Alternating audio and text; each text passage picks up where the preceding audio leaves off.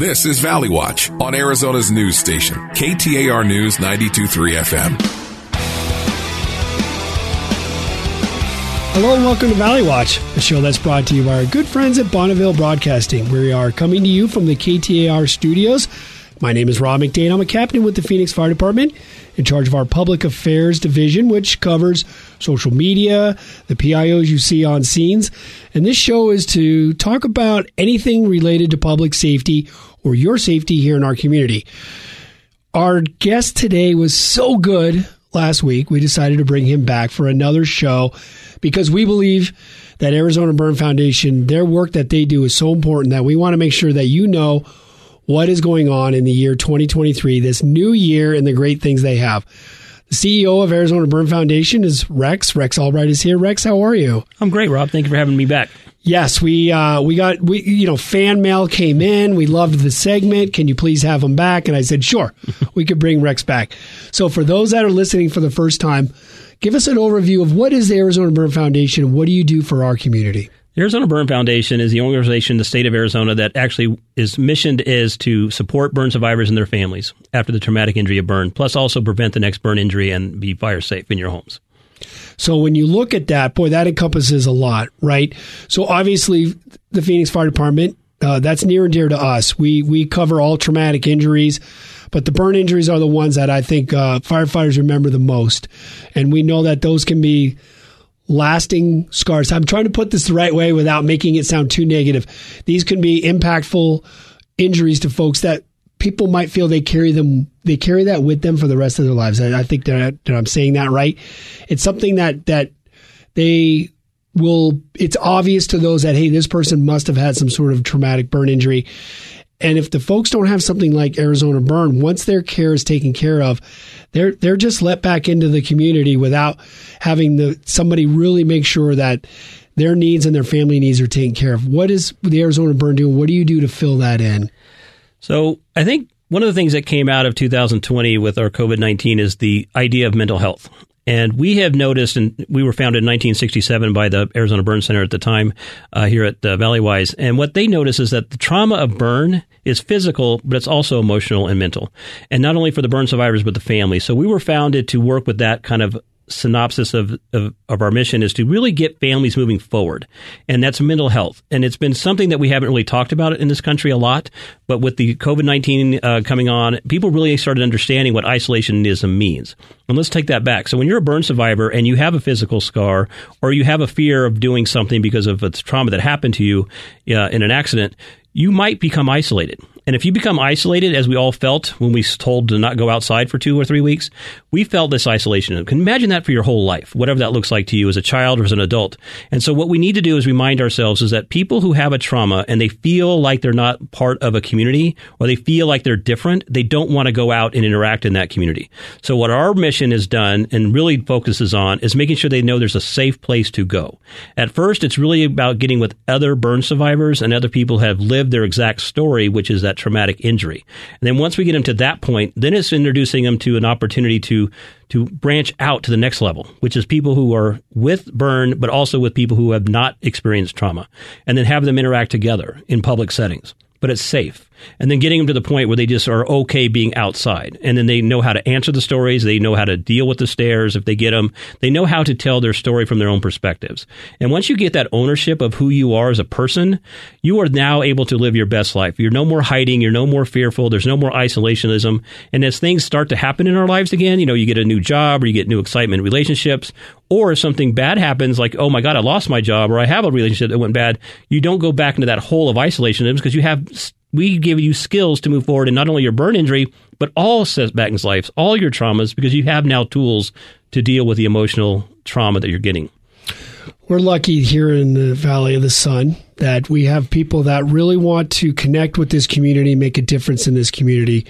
Uh, your organization relies on donors and that's important. But I could tell you, I've seen the way that I feel like you maximize a dollar better than anybody. I feel like you get the most out of it. So when folks go to azburn.org and they can get involved, they can get involved as low as, hey, I'm on a fixed income, but I still want to help. Great. Go walk and do a smoke detector walk with us. Help out. Or if somebody says, you know what, I've earmarked money that I want to donate back into my community You take that money, and like I said, I feel like you maximize it. Talk about what you would do with those funds for 2023. Talk about the great events that you have this year that will make a difference and an impact on those burn survivors. Yeah, and let's talk about money. So we also are part of the Arizona tax credit. So if you are doing your taxes now, since it is January and we're talking about the new year, and you're going to be looking at your tax accountant pretty soon, you have a if you're a single four hundred dollar opportunity or a, a, couple, you have an eight hundred dollar opportunity. Arizona Burn Foundation is part of that great program. So please think of us as you're filling out those taxes, and you feel like, oh my goodness, I got to give money away. We'll give it to us instead of Uncle Sam or to the state of Arizona. We'd appreciate it. But from that perspective, is we need to get our citizens and our burn survivors out in the communities. So we've created six new camps. For 2023, wow. we have six areas of community engagement that we're putting our, our survivors into. Very into. ambitious. Very ambitious. We've done as many as four in the last three years, but now we're going to six. And really, it's about, we have the one coming up in a couple weeks in the, in the end of January that's about families. So it's under the six year olds. It's our Camp Nurture program. So if you have a burn injury with a child under six years old, it's a whole different need that you have as a family about moving forward, about, you know, it could be about guilt, it could be about blame, it could be about how the child interacts with their siblings. So we have a camp just for that age group. Then we've branched out into what we call leaders in training and our young adults who are 18 to 25. They're really walking through a, a system where they need to understand who they are as a young adult. Now they're going out of their mom's houses, they're going to college, they're getting serious relationships, work. And so we have this whole retreat around that group. We've added in a family camp, what we call family camp, which is truly whatever age you are, whoever you are, and everybody in that family who's a burn survivor and their support system come together and let's interact with each other and have stories because we do know that folks who have burned, burned in the past who haven't really addressed the issue and all of a sudden they start thinking about it, they need to have support. Well, where do you get that support? 20 years post burn, where do you get that support? support. So we have a family now where we can have everybody come together and just talk about it. And then we have Camp Connections, which is our one of our newer camps where it's couples. So if you're a, a spouse spousal relationship and you have a burn survivor in that environment, all of a sudden the one spouse becomes a caretaker. They're the ones who are doing the dressing changes. They're the ones who are getting driving you to therapies. They're the ones who are now taking care of you as a patient. And then then you got to get back to at some point to that intimate spousal relationship.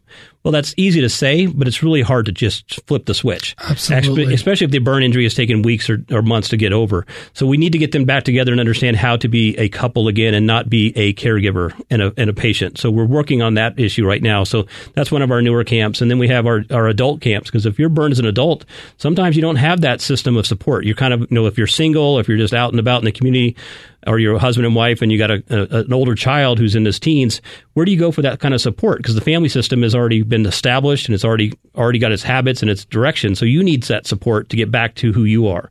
So it's just a it's a way to get back engaged with the community. And and I could I could speak on behalf of listening to these survivors, and I'm always moved by the folks that are will come and speak and talk. And it is amazing to me that you have found folks that have needed this help for decades. And I've listened to folks speak and say, we thought this was going to be the norm for the rest of our life. And to have somebody in their 40s say, I've felt like this since my 20s and I feel like I've got my life back, that has to be rewarding to you and your staff that that's the difference you see right in front of you. Correct, because we know that if you're hiding something, no matter how much you think you're going forward, you're still holding something back. So as soon as you're able to free yourself from that burden of I'm the only one or I have to be different because I am different, it makes you feel like you're not part of the community. It's just, you know, as much as you're masking we call burn, unfortunately, a lifelong injury. It is something that happens, and it will be a memory for you for the rest of your life, either you know a physical reminder or emotional reminder. And so it's it's really learning how to address that internally, but also then to project that externally. And so that's what our whole programming is about in these new camps for 2023 is really getting people to understand how to say who they are, how to live their best life, and how to then move forward. And one of my favorite parts of, of this job is really talking to the folks who are involved in our community. And a burn survivor came to me, and I asked him one time, "What? Why do you stay involved?" He's been involved for over 30 years as a burn survivor himself, but also now as a volunteer. And I say, "Why do you stay involved?" And he goes, "When I went to camp as a burn survivor, I was always a burn survivor. When I got to camp, I became a kid." I was able to tell my name. I was no longer qualified as you are a burn survivor and in your name. I was just my name. I just became a person. And what organization do you not want to be a part of that says, I'm going to give you your name back? Especially as a child. You know, that's that's that's life affirming. Your name is who you are. It's your identity. And if you're afraid to say it without a qualifier, it's really hard to move forward. So once you're able to just say who you are and live it and love it, you're great. Move forward. It's pretty amazing, and I and I think I love when I look back at the history of Arizona Burn and over 50 years of existence, and the difference you made. 22 years ago, I went through the academy, the fire academy, and you have to do philanthropy, and you have to either, you know, paint Boys and Girls Club or help out in the community. We went up to Camp Courage, but our only job, we went up before the camp started, and we helped refurbish some of the cabins, and we helped put together the the uh, events that would happen. And I didn't go back uh, as a firefighter until I had seven years on. And somebody in my academy, Andrea Glass, who is an assistant chief now at Tempe, says, Rob, you need to come back. You need to see the difference. And so I looked at it through the prism of just helping the children, right? Because the children, oh, they have the hardest time, you know, you know, working through this and working with their families.